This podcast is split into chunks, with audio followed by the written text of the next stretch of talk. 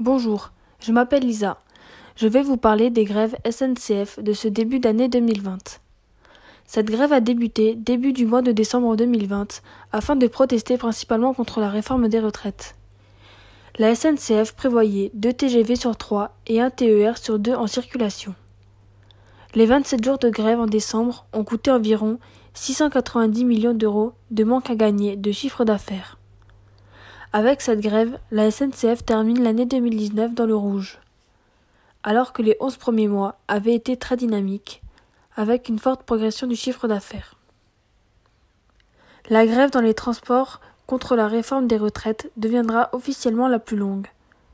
Le précédent record remontait à l'hiver 1986-1987, 28 jours de conflit pour la défense des salaires et des conditions de travail. Actuellement, depuis le début de l'épidémie, toutes les réformes sont suspendues, à commencer par la réforme des retraites.